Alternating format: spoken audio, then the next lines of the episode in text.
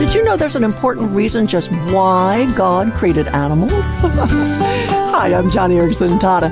And you know, you, you probably are amazed as well how much we can learn about God from observing animals or birds or insects. My uh, my girlfriend Ruth has a beehive in her backyard, and when she told me how complex yet orderly a beehive really is, even down to those little hexagon shapes of the honeycomb, and oh my goodness, I mean, how could anybody not believe in God? Which just goes to show the reason why God created bees and bugs and badgers and bulldogs. the reason God created these animals is to primarily, that's the point, primarily teach us lessons about Himself and why we should praise Him. I mean, just a quick look at Scripture proves it. In Luke chapter 12, Jesus says, now get this, consider the ravens. They do not sow or reap, yet God feeds them. How much more valuable you are than birds. So right there, a raven teaches us that God is our provider. And then in Proverbs chapter 6, God tells us to go to the ant, consider its ways, and be wise. So God created little ants to teach us that He is the source of all wisdom, including how to work together as a team. I mean, God uses ants to teach us how to do that for sure.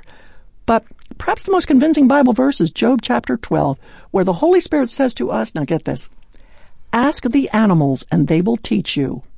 Isn't that cool? Or the birds in the sky and they will tell you.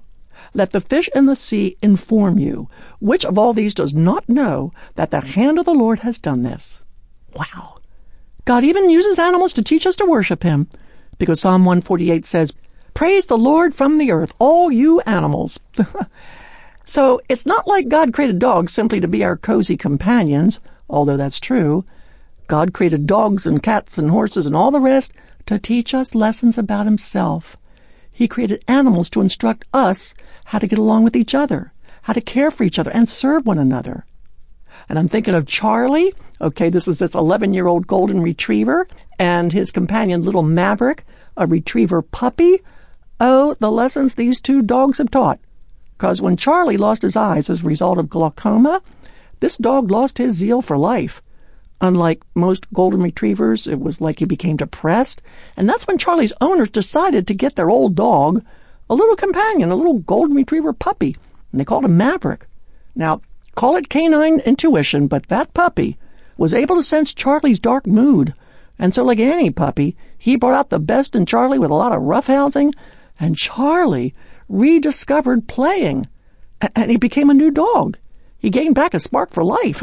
But get this Maverick, that puppy, even takes Charlie on walks, leading him with a leash that he holds between his teeth.